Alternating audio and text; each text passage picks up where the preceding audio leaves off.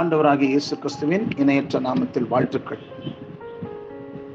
கடவுள் ஏற்படுத்திய இனிய இல்லறம் என்கிற தலைப்பிலே இல்லத்தை ஆளுகை செய்யும் இல்லால் என்ற குறிப்புகளின் கீழே நாம் ஒரு மனைவியினுடைய முக்கியமான பொறுப்புகளை நாம் தியானித்து வருகிறோம். இதற்கு ஆதாரமாக எடுத்துக்கொள்கிற வசனம் நீதிமொழிகள் பனிரெண்டு நாலு குணசாலியான ஸ்திரீ தன் புருஷனுக்கு கிரீடமாய் இருக்கிறார்.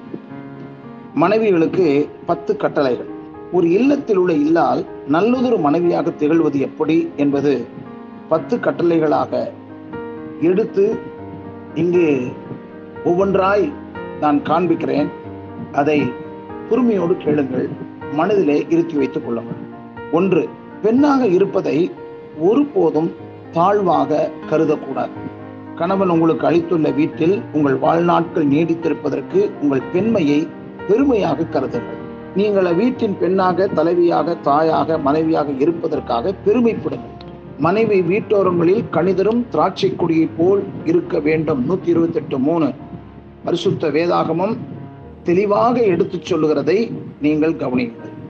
மங்கையராய் பிறப்பதற்கே நல்ல மாதவம் செய்திட வேண்டும் அம்மா தேசிய விநாயகம் பிள்ளை அழகான இந்த பாடலை பெண்ணின் பெருமையை பற்றி பாடுகிறார் இரண்டாவது ஒவ்வொரு பெண்ணினுடைய எதிர்பார்ப்புகளும் அளவோடு இருக்க வேண்டும்.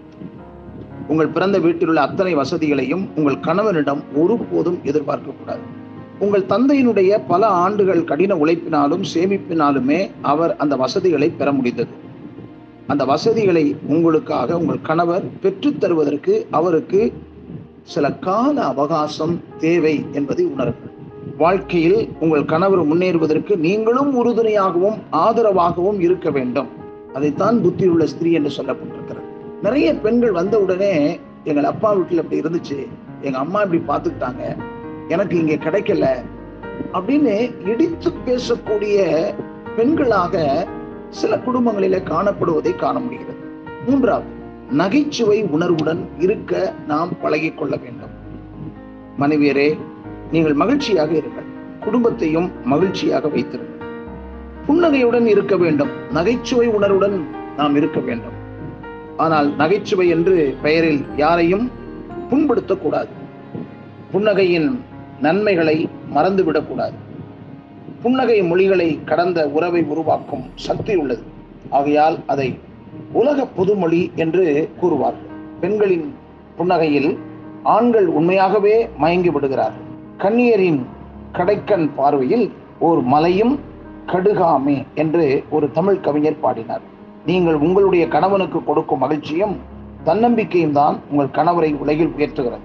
வாழ்க்கையில் ஏற்படும் பிரச்சனைகளை தைரியத்துடன் எதிர்கொள்ள செய்கிறது. மனைவியானவள் தனது கணவனை வீட்டிற்கு வருவதற்கு ஆவல் உள்ளவனாகவும் வீட்டை விட்டு வெளியில் செல்வதற்கு வருந்துபவனாகவும் மாற்றுபவளாக இருக்க வேண்டும் என்று மார்ட்டின் லூத்தர் தன்னுடைய அனுபவத்தின் வாயிலாக அவர் கூறியிருக்கிறார்.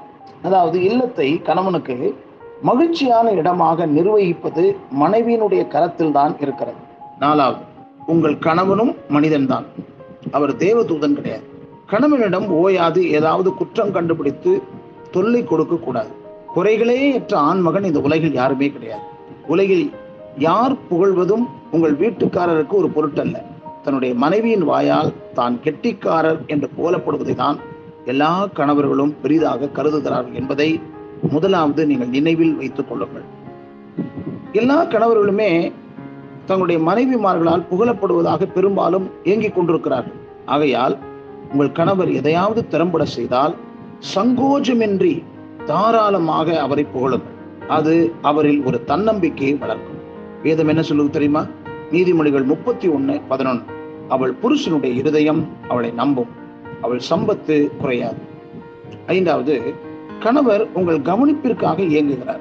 உங்கள் கணவரை பரிவோடு கவனித்துக் கொள்ளுங்கள். தாங்கள் அதிக கனிவுடன் கவனிக்கப்படுவதை எல்லா ஆண்களுமே விரும்புகிறார்கள். நீதிமொழிகள் முப்பத்தி ஒன்னு பத்து. குணசாலியான ஸ்திரீயை கண்டுபிடிப்பவன் யார்? அவருடைய விலை முத்துக்களை பார்க்கிலும் உயர்ந்தது என்று எழுதப்பட்டிருக்கிறது.